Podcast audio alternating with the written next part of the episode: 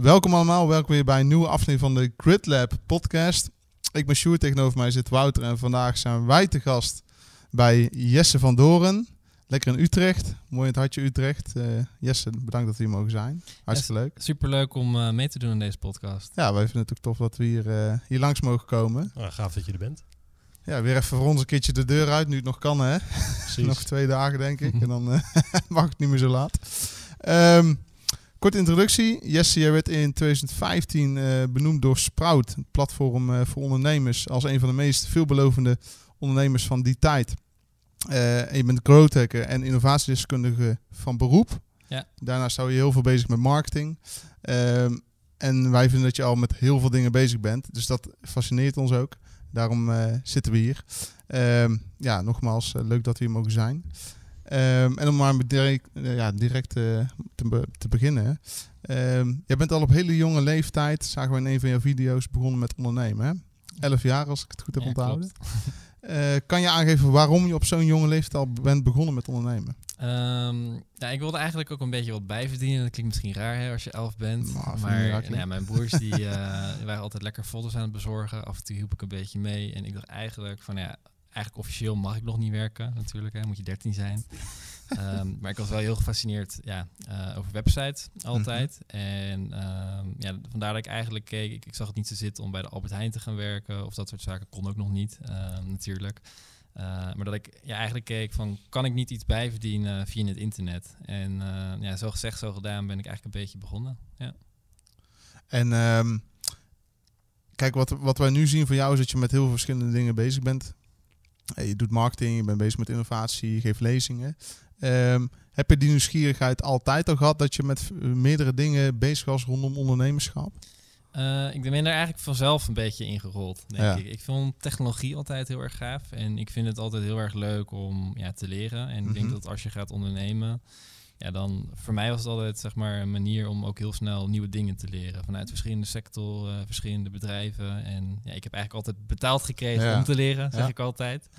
Um, dus vandaar dat ik ook wel hè, in heel veel verschillende soorten organisaties gewerkt heb. Mhm. Mm -hmm. uh, en dat maakt mijn werk ook heel erg leuk. Hey, en hoe baan jij jezelf als uh, toen de tijd 11, 12-jarige in de wereld van ondernemerschap? Ja. Want ik denk dat het wel even. er komt even iemand kijken. Een bepaalde leeftijd waarvan misschien mensen denken, nou, die zou eigenlijk eerder vakken vullen dan websites bouwen. Hoe ben je daar toen, hoe heb je voet aan grond gekregen? Ja. Toen de tijd? Nee, dat is zeker een goede vraag. Um, ja, destijds was het zo dat je heel veel websites had waarin ook website-eigenaren bijvoorbeeld bepaalde klusjes uitschreven. En ja. een van die klusjes, dat was bijvoorbeeld, ja, ik zoek iemand die ja, producten toevoegt aan een -hmm. webshop. Uh, of een beetje ja, kan helpen op het gebied van zoekmachine-optimalisatie. Nou, dan kreeg je dan 1,50 per product, kreeg je alles aangeleverd. Nou, en als je een beetje uh, zeg maar in de robotmodus was, ja, dan kon je zo wel 60, 70 producten per uur doen. En ja. dan verdiende je aardig wat ja, als 11-jarige. Absoluut. En ja, als je, zolang je je naam, uh, ik bedoel je leeftijd niet communiceert, ja, dan weet eigenlijk ook niemand dat. En toen was het natuurlijk nog niet officieel met echt echt bedrijf. Deden ook kwitanties. Het ging ook nog niet om hele eh, spannende grote ja. bedragen. En op een gegeven moment is dat natuurlijk een beetje uit de hand gelopen en uh, steeds meer ge geworden. Ja. Mooi. En hoe, hoe keek jouw omgeving daarna, daarna? Van hey, een elfjarige opeens uh, niet, niet tientje met de, met, met de kranten, krantenwijk verdienen, ja. maar gewoon websites bouwen.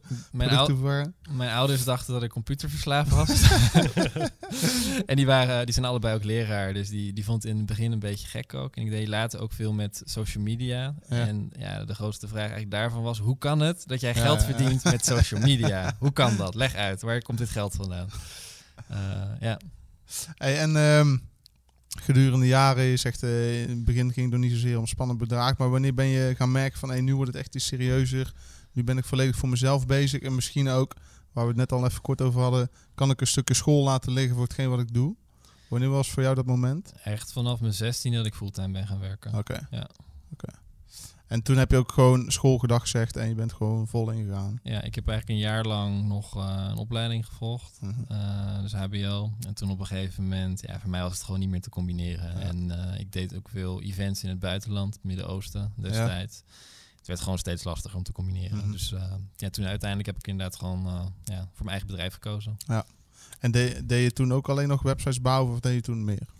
Uh, meer, want ik had destijds eigenlijk uh, een heel Twitter-imperium. Ik was een van de, de eerste in Nederland ja, die eigenlijk deeltjes had gesloten met alle grote Twitter-accounts in Nederland. En dat Mhm. praten we echt over 2012 of zo. Um, en ik verkocht dus heel veel sponsored tweets, uh, maar ook bijvoorbeeld trending topics. Ik wist gewoon, als ik op al die accounts tegelijkertijd die post, ik ben gewoon een week lang trending topic. Uh, nou, als je dat bij Twitter betaalde, dan moest je 100.000 euro betalen. Nou ja, ik kon dat wel regelen met even wat grote influencer accounts in Nederland. Dus dat was eigenlijk ja, hoe ik in het begin eigenlijk heel snel um, ja, best wel veel adverteerders binnen ja. harkte. Dus uh, ja, bijvoorbeeld dat we echt telefoons mochten weggeven voor merken. En ja, die begonnen ook een beetje social media mm -hmm. te ontdekken. Mhm. Je kon destijds ook nog niet echt ja, via die platformen zelf adverteren, als, als kleine adverteerder. Uh, dus daar ben ik op een gegeven moment ook een beetje in gerold. En ik had zelf heel veel grote uh, ja, quote-accounts met grappige quotes die herkenbaar oh ja. waren voor ja. jongeren en zo. Dat ben ik op een gegeven moment ook op Facebook gaan doen. Mm -hmm. En toen kwam Instagram en toen dacht ik, serieus, ga ik dit weer opnieuw beginnen? um, dus dat heb ik op een gegeven moment niet gedaan. Oké, okay, je bent niet meegegaan in die loop. Nee, en dat kwam ook eigenlijk mede omdat ik uh, ja, gewoon zag dat ook bijvoorbeeld die adverteerdersmarkt wel een beetje aan het veranderen was.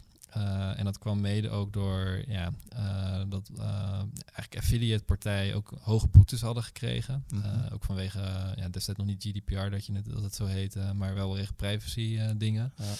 En dat was eigenlijk een beetje schok voor die hele adverteerderswereld. Uh, dat een bedrijf als Decicon bijvoorbeeld gewoon een boete kreeg van 800.000 euro. Terwijl dat ze alleen een soort ja, tussenpersoon waren tussen de publishers en de adverteerders. Mm -hmm. um, en je zag dat daarna eigenlijk heel veel adverteerders zich terugtrokken. En wij hadden eigenlijk heel veel campagnes lopen, uh, ja, waarbij we bijvoorbeeld 75 cent per e-mailadres kregen. Ja. En ja, voor mij was het op een gegeven moment, ook omdat ik steeds meer andere dingen deed. Ik vond het heel leuk, hè, social media. Ik had op een gegeven moment hele systemen lopen waarbij ik duizenden tweets had ingeklopt die zichzelf ook herhaalden. Zodat ik er eigenlijk zelf totaal geen tijd meer aan hoefde te besteden. Ja. Maar mensen dachten toch elke keer, hé, hey, dit is een nieuwe leuke tweet. um, en op een gegeven moment, ja, op, voor Instagram, dat, dat kon je niet inplannen van tevoren. En ik had daar gewoon geen tijd voor. Nee, nee, ja. En wat trekt jou in... Uh als ik het zo even hoor, heel veel technologie. Hè? Wat, wat trekt jou continu om nieuwe dingen te proberen in je ondernemerschap? Mm, ik vind het gewoon heel erg gaaf, nieuwe technologie. De mogelijkheden en, en wat dat betekent voor hoe we leven, werken en ondernemen. Mm -hmm. En ik denk dat ik gewoon vanuit nature gewoon heel erg nieuwsgierig ben. Van hey, coole gadgets, wat Ja. kun je ermee en wat betekent dat voor een sector? Ja. Ehm, jaren geleden hebben wij bijvoorbeeld uh, ja, Wearable Tech Israel uh, georganiseerd. En dat was een week lang waarbij uh, ja, we eigenlijk van over de hele wereld ook lieten zien ja, wat eraan zat te komen op het gebied van wearables. Mm -hmm. En dan praten we echt over met 2014, 2015. Uh, dus dat toen was het echt een beetje in opkomst. En wij waren bijvoorbeeld ook een van de eerste die Google Glasses konden laten zien. Of de, of de HoloLens van Microsoft. Um, en ja, je merkt dat het daar voor heel veel bedrijven ook echt belangstelling Ja. toen in zat. Van wow, dit zijn zulke ja, gave nieuwe technologieën. Ja. Wat, wat betekent dat voor ons als Mhm. bedrijf straks? En kunnen wij daar ook iets mee uh, gaan doen? Is dat ook hoe Dus- je dan steeds belandt in die nieuwe projecten? Omdat technologie staat natuurlijk niet stil, dat ontwikkelt zich constant. En ontwikkel jij je dan eigenlijk ook mee met die technologie in je ondernemerschap? Mm, ja, maar ik denk dat het ook meer toevalligheid is. Uh, het jaar dat ik nog studeerde, toen moest ik een ondernemer interviewen voor school. En, nou, en ik had geen ondernemer, maar ik had wel een groot Twitter-account. En ik vond toevallig een Israëliër die veel met technologie en innovatie deed. Uh, dus ik hem bellen via Skype.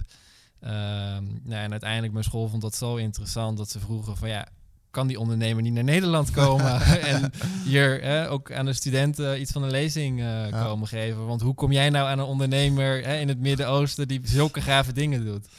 Dus zo gezegd, zo gedaan. Een week later stond hij hier in Nederland uh, ja, een lezing te geven aan heel veel studenten, ook vanuit andere klassen. Ja. En zo is eigenlijk een beetje die, die connectie toen gekomen. En ja, hebben we eigenlijk samen toen heel veel grote innovatie-events ook uh, Mhm. destijds gedaan. Ja, over de hele wereld. Hey, en ehm, we hadden het toevallig net al eventjes over eh, op de weg eh, hierheen in de auto. Ehm, kijk, als ondernemer zijnde hoor je vaak mensen zeggen of ondernemers zeggen...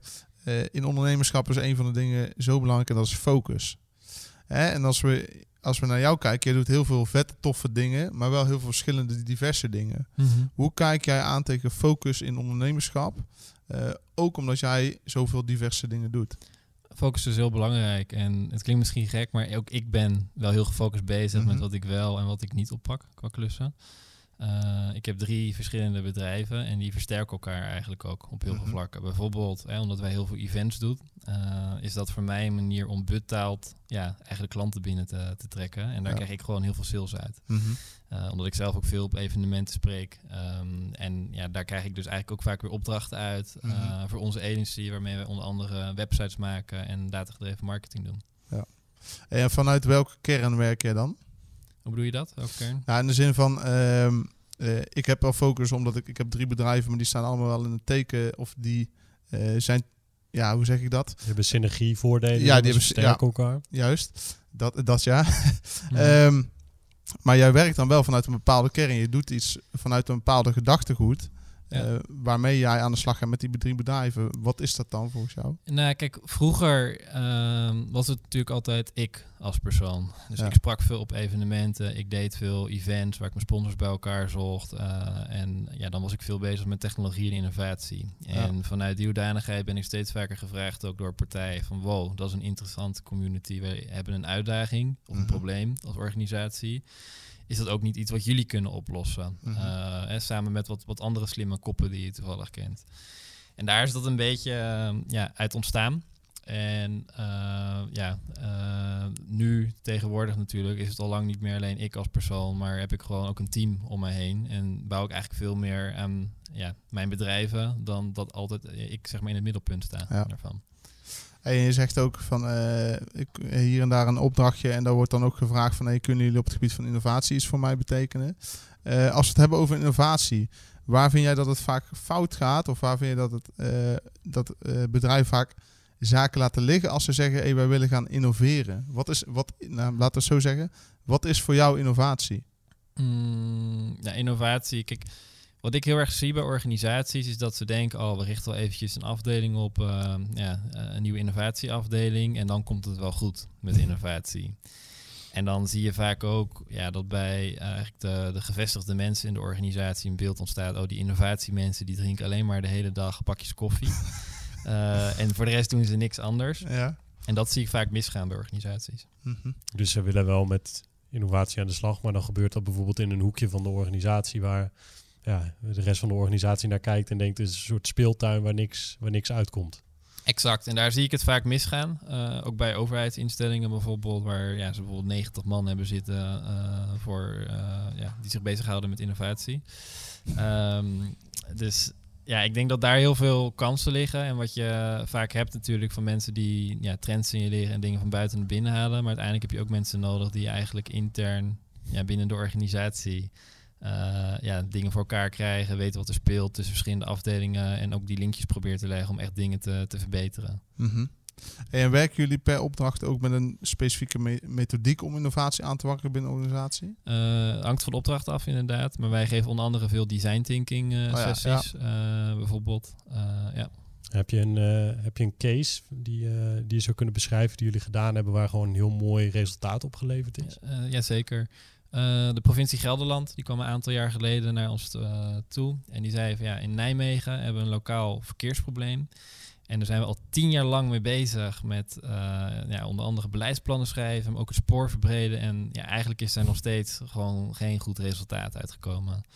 Um, en toen vroegen ze aan mij van ja, Jesse, kun jij daar dan niet een, een oplossing voor bedenken? Toen zei ik, nou, wat we wel kunnen doen is dat we ook uh, een keer een hackathon organiseren. Mm. Dat is een evenement waarbij we heel veel slimme koppen bij elkaar brengen. Belanghebbenden van dat probleem. En dat we samen een keer gaan sparren van ja, hoe we dat probleem kunnen tackelen.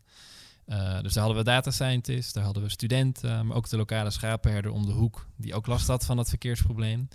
En ja, wat je eigenlijk zag gebeuren tijdens die dag, dat was 24 uur lang, dus ook in de nacht gingen die mensen ja, door. Ja. Uh, en wat je eigenlijk zag gebeuren tijdens die dag, is dat um, ja, van elkaar eigenlijk gekeken werd van oké, okay, wat voor data heb jij nou uh, ter beschikking? Dus we hadden bijvoorbeeld GPS-data van Vodafone, uh, op mm -hmm. wat voor moment ja, zijn waar mensen in Nijmegen. Maar ook bezoekdata van wanneer bezoeken mensen het ziekenhuis of de Radboud Universiteit en de Han. En ja, uiteindelijk het winnende team, dat was een groepje studenten. En die zag in de data dat als de Radboud Universiteit en de Han 15 minuten een lesrooster zou opschuiven, ja, dan had je niet voor miljoenen euro's uh, nieuwe bussen nodig. En was een heel groot gedeelte van dat ja, verkeersprobleem getackled. Ja, toen kwam corona natuurlijk en nu uh, scheelt dat helemaal dat veel mensen thuis werken. maar um, ja, ik denk dat dat wel een mooi, mooi succesverhaal is. Wat echt een mhm. mega grote impact heeft gehad. Omdat er gewoon veel minder bussen nodig waren.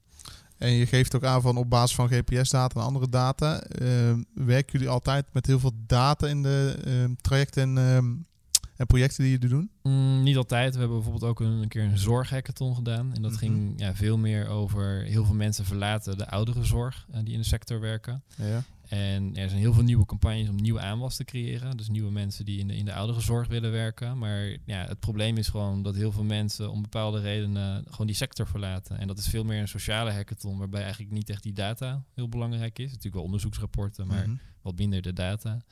Uh, en dat is ook een vorm van innoveren natuurlijk. Hoe kun je dat ja, tackelen? Ja. Maar in feite is het als je, je werkt dus voor heel veel verschillende soorten eh, organisaties. Je werkt in de zorg dus, maar je kunt ook voor een provincie aan de slag. Maar de, uh, die methodiek die jullie toepassen, die is wel op al die sectoren en al die bedrijven of organisaties dus toepasbaar. Ja, zeker. En kijk, eh, bij elke partij is het wel weer even kijken van oké, hoe zet je bepaalde dingen in? Dus misschien dat je een klein beetje bijschrijft, maar in principe uh, is het vooral heel veel onderzoek ja, doen van wat is nou echt het probleem achter het probleem en hoe komt dat dan? En ja, soms heb je daar data voor nodig hè, om dat verder te verduidelijken en een bepaald inzicht op te doen. Uh, en soms ligt het al ja, wat, wat meer voor de hand eigenlijk en op de plank. Ja. En waarom, kijk, een provincie Gelderland geef je aan, die komen naar ons toe en die hebben een vraagstuk waar ze eigenlijk al tien jaar mee spelen. En wij houden een hackathon van 24 uur en we fixen even een probleem. Even heel makkelijk gezegd, hè. Mm -hmm. Maar waarom denk je dat nou een organisatie of een, een provincie als Gelderland, in, in ieder geval die case, tien jaar lang bezig is met het bedenken van een oplossing, maar daar eigenlijk niet tot, tot komt, tot ze op een punt uh, hebben zoiets van, nou, laten we eens even met Jesse gaan praten, met zijn organisatie, en, uh, en jullie geven een hackathon en, uh, en je hebt een oplossing. Waar denk je dat vaak fout gaat als bedrijven op zoek zijn naar innovatie? Ze hadden de data niet. En daar ligt het eigenlijk gewoon aan. En ik denk dat die hackathon een heel mooi excuus was om eindelijk een keer van alle relevante en betrokken partijen te zeggen van oké, we hebben jullie nodig en we hebben data van jullie nodig, want anders kan die hackathon niet doorgaan. Ja. En je zag letterlijk ambtenaren tijdens die dag datasheetjes downloaden van dingen ja, die ze nooit hadden. En is dat voor jou ook een van de, uh, van de redenen waar organisaties vaak op stuk lopen op het gebied van innovatie? Het gebrek aan goede data? Mm, dat zou kunnen. Het hangt helemaal van het innovatievraagstuk, denk ik, af. Mhm. Eh, vaak ook een gebrek aan focus en uh, dat ze veel ja, tegelijk eigenlijk willen oplossen. dat zie je ook vaak. En ja, daar heb je gewoon hele goede ja, procesbegeleiders voor nodig, die dat ja, zeg maar managen. Ik heb ook wel eens een keer bijvoorbeeld uh, bij een bijeenkomst gezeten en dat was van het Rijk. En daar uh, moest 3,5 miljoen euro verdeeld worden over allerlei stichtingen. En dat ging over uh, seksualiteit en preventie van drugs en, en dat soort zaken. Nou, en ik ben daar op een gegeven moment letterlijk weggelopen uit die meeting. Want er waren 50 directeuren van allerlei instanties. En in plaats van dat ze het over de inhoud hadden, waren ze alleen maar ruzie aan het maken over wie welk gedeelte van het budget mocht hebben. Ik zei, wat doe ik hier? um, dus daar, daar zie je het ook vaak fout gaan. En ik denk dat dat dus heel erg belangrijk is. Dus dat je echt iemand hebt die ja, dat soort mensen gewoon echt even op een plek zet. En uh, natuurlijk wel vriendelijk. Ja, ja, tuurlijk, tuurlijk. Om ook gewoon om het proces te bewaken. Ja. Maar dan ben jij gewoon de facilitator in zo'n proces? Ik denk dat ik meer sterk ben vanuit de inhoud, omdat ik heel veel dingen natuurlijk zelf heb meegemaakt. En eigenlijk mijn collega's die doen dan vaak procesbegeleiding. En ik oh denk dat dat ook vaak wel een andere een rol is. Dus dat je procesbegeleiders hebt versus experts op een bepaald domeinnaam, die ook mhm. van, eh, vanuit de inhoud meer meedenken. Uh, want een procesbegeleider die bewaakt alleen het proces. Die stelt op de juiste momenten de juiste vragen, maar die bemoeit zich niet met de inhoud. Ja, uh, ja. Dus daar maken we eigenlijk vaak wel een, een onderscheid in. Ik ben wel benieuwd, hè, want wij hebben ook allebei een innovatieachtergrond. Van, hey, maar hoe, ver, hoe verkoop jij innovatie? In de zin van, je hebt uh, bedrijf X die uh, vraagt van... Hey Jesse, wij hebben hier een vraagstuk. Zou je eens mhm. mee kunnen kijken?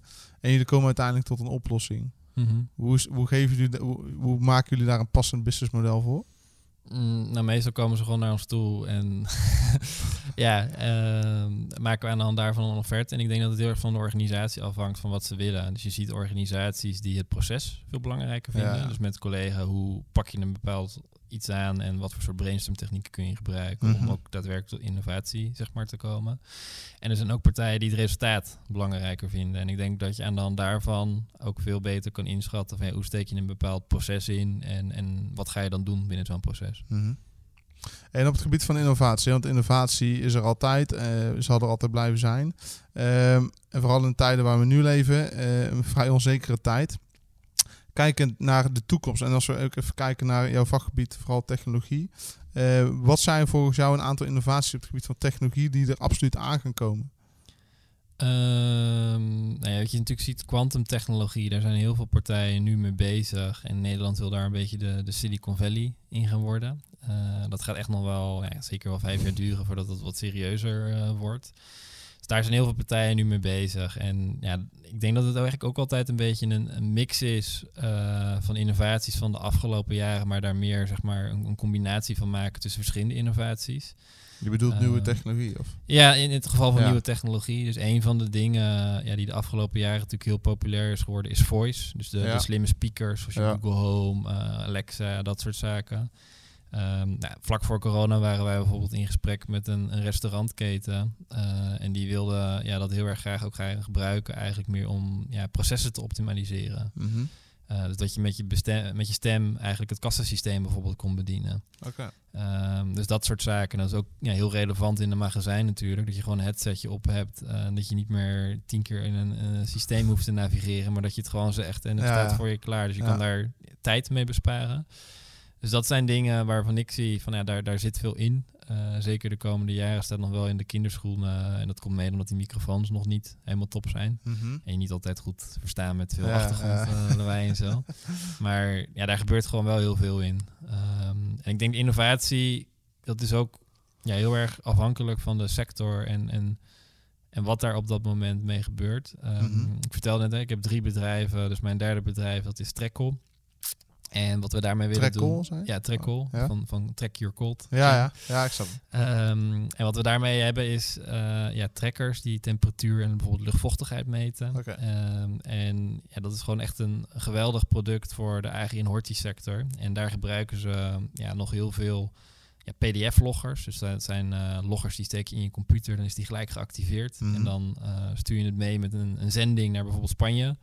Steek je hem weer in je computer. Ehm, en dan krijg je een PDF-rapportage hoe een shipment was. Dus eh, of de condities eh, oké waren, of dat de temperatuur te, te hoog was eh, Ja. tijdens de reis bijvoorbeeld. En ja, je ziet bij dat soort partijen dat eigenlijk jarenlang ja, de PDF-loggers in omloop waren. Eigenlijk al die partijen in de agri- hortisector hebben dat. Niks Ja. in de cloud.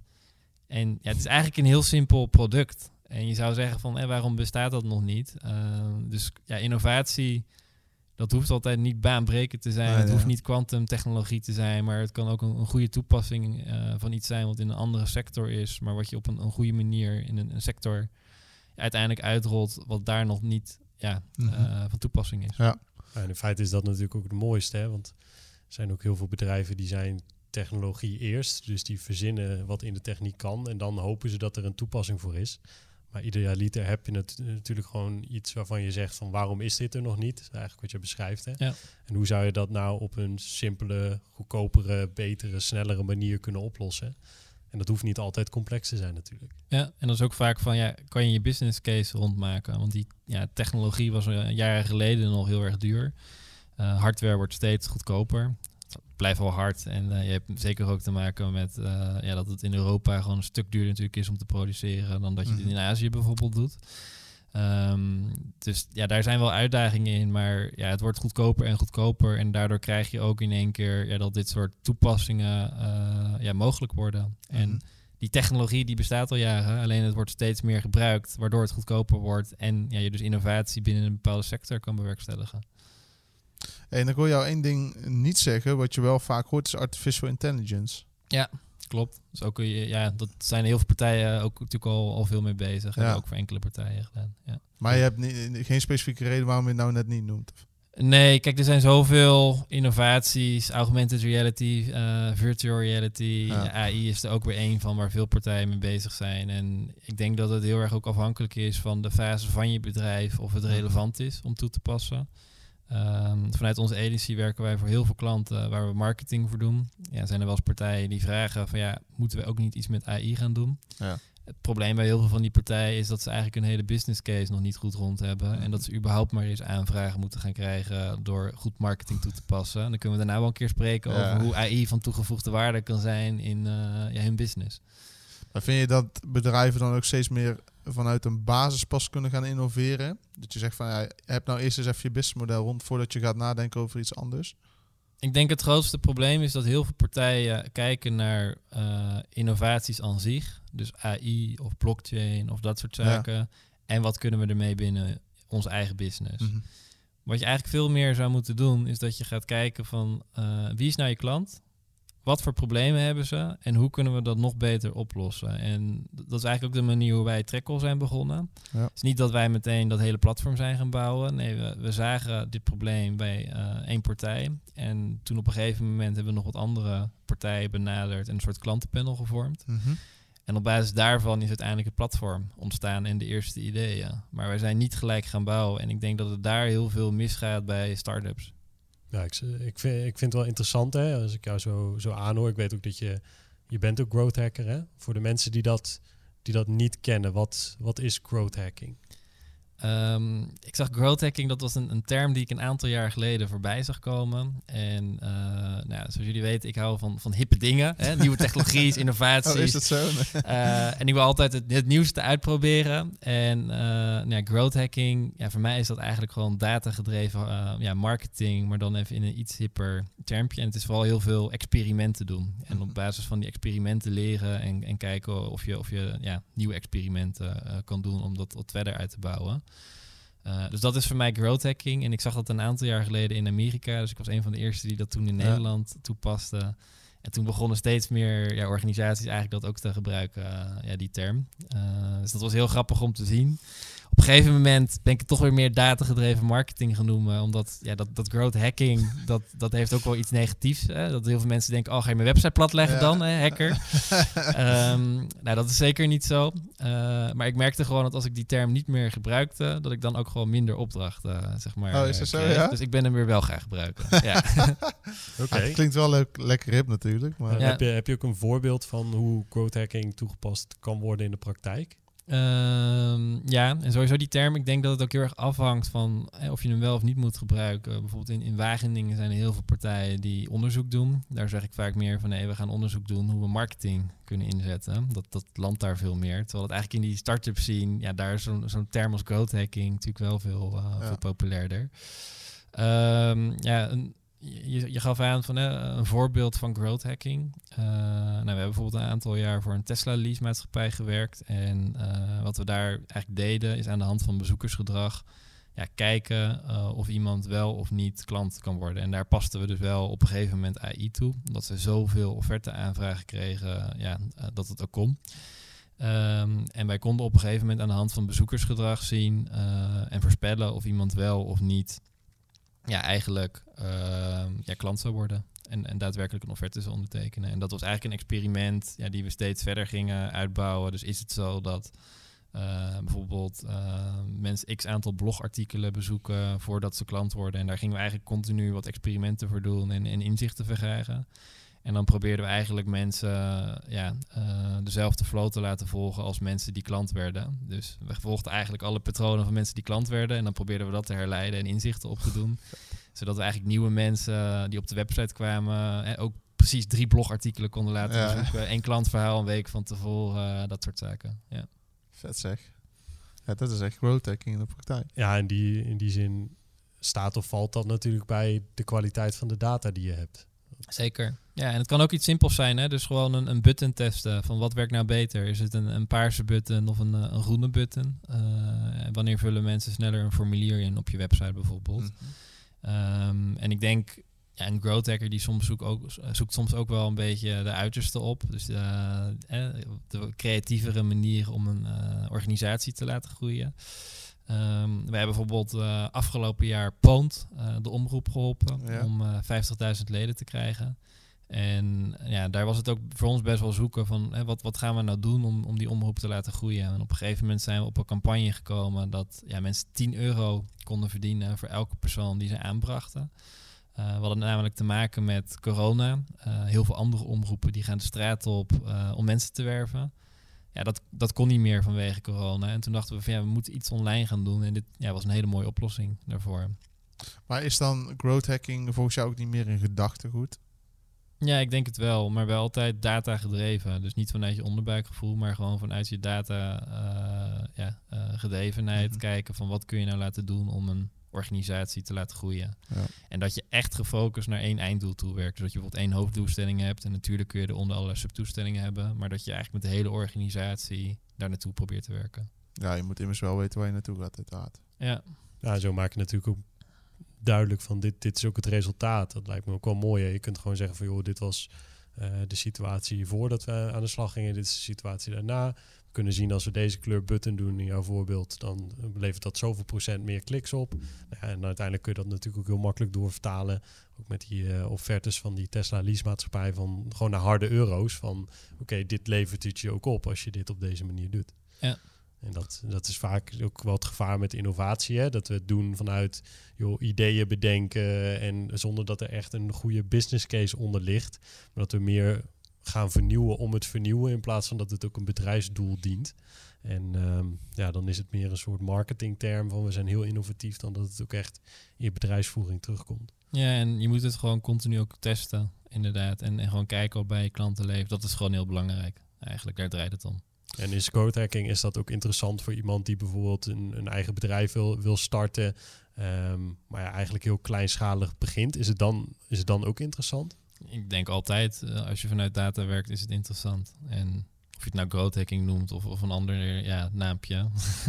Maakt niet uit natuurlijk, maar het is wel slim om ja, te weten wat er gebeurt in je organisatie en, en waar je naartoe werkt als organisatie zijnde. Ja.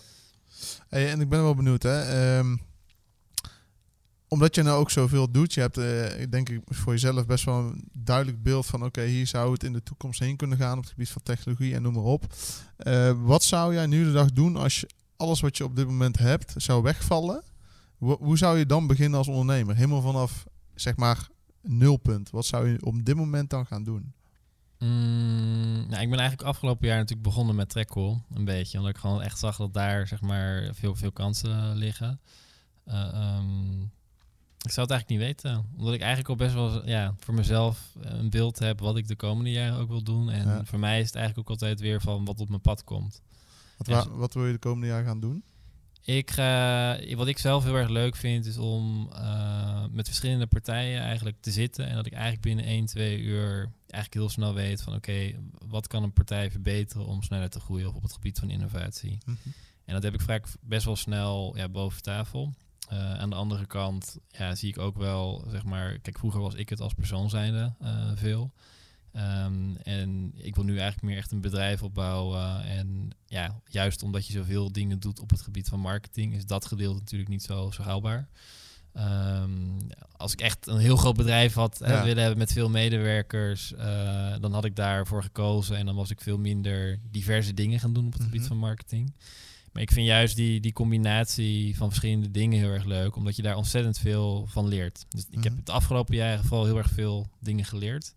En ik denk dat het nu een mooi moment is om ja, eigenlijk meer vanuit die basis ook te kijken van oké, okay, uh, kunnen we nu echt een bedrijf neer gaan zetten, wat ook echt schaalbaar is. Ja. ja. En als jij, uh, je, je, onderneemt nu natuurlijk al een hele tijd, sinds je elfde. Um, als je kijkt naar de afgelopen jaren, van wat zijn dan jouw grootste lessen op het gebied van ondernemerschap? Um, dat je het niet alleen kan en dat je voor sommige dingen gewoon echt goede mensen uh, moet vinden. En ik denk dat ja, heel veel bedrijven die denken vaak van oké, dus dan heb je echt een senior persoon nodig. Um, ik denk dat vooral die mindset heel erg belangrijk is. Dus als ik bijvoorbeeld het heb over marketing, van, ja, je kan een senior marketing medewerker ergens bij een corporate vandaan plukken. Maar het probleem daarvan is, is dat hij vaak het gedachtegoed van growth hacking bijvoorbeeld niet goed begrijpt. Uh, want die gaat plannen schrijven over hè, wat we kunnen gaan doen op, op, het gebied van marketing. Terwijl het uiteindelijk je het ook gewoon vooral in de praktijk moet gaan, gaan testen en, en die experimenten moet gaan opzetten. Um, dus ik denk dat dat heel erg belangrijk is. Dat je echt goed moet kijken van wie past bij je organisatie en op welke fase uh, in je organisatie. En toen ik echt begon, ja, toen werkte ik natuurlijk veel met stagiaires en dat is langzaam een beetje uitgebouwd. En op een gegeven moment krijg je meer de vrijheid om ja, wat uh, meer ervaren mensen aan te nemen. En daar moet je dan ook voor gaan. En dan uh, ja, op een gegeven moment kom je op een punt dat je het gewoon niet meer zelf kan in je eentje, natuurlijk. Dus ja. En wat kun je die mensen bieden als je, kijk, stagiairs, dat is natuurlijk redelijk makkelijk, die bied je een stageplaats. Maar stel je mhm. begint net en je hebt nog niet zo heel veel middelen, maar je hebt wel bepaalde mensen nodig. Van hoe kun je die dan toch betrekken bij wat je aan het doen bent? In mijn specifieke geval bedoel je? Of? In het algemeen? Um, ja, ik denk dat het helemaal van je business ook afhangt. Van, eh, wat voor, ik bedoel, ik ken een jongen die ook jong begonnen met ondernemen en die heeft een camperbedrijf. Ja, ik kan me voorstellen dat iemand daar totaal iets anders doet dan bij ons in het bedrijf. Dus het hangt helemaal vanaf ja, wat voor soort persoon zoek je, wat voor soort organisatie is het en uh, ja, op welke vlakken kan die je aan het zorgen. En ook denk ik van wat vind jij als ondernemer zelf het leukste om te doen en waar ben je minder goed in. En op welke vlakken kan iemand jou dan ondersteunen, juist in die minder goede dingen. Hm. Nou, dus je moet je eigenlijk ook heel bewust zijn van je eigen kwaliteit. En ook vooral waar jouw valkuilen liggen of waar je mindere kwaliteiten zijn. Zodat je ook iemand kan vinden die je daarin aanvult. In plaats van dat je iemand aanneemt die het precies hetzelfde kan als dat jij kan. Ja, exact. Bedankt voor het luisteren naar weer een nieuwe aflevering van de Grid Lab podcast. Ja, ja, dat was hem weer. Mocht je nou benieuwd zijn naar de GridLab community of onze volgende podcast, vergeet dan vooral niet om even te abonneren. Vind je zelfontwikkeling belangrijk en werk je doelgericht aan het vormgeven van je eigen leven? Ben je graag omringd door mensen met dezelfde mindset? Sluit je dan aan bij de GridLab community. Heb je nou een vraag die je graag beantwoord wil hebben in een van onze podcasts? Laat het ons even weten. En voor nu bedankt voor het luisteren. En zoals we in het mooie bos altijd zeggen, houdoe!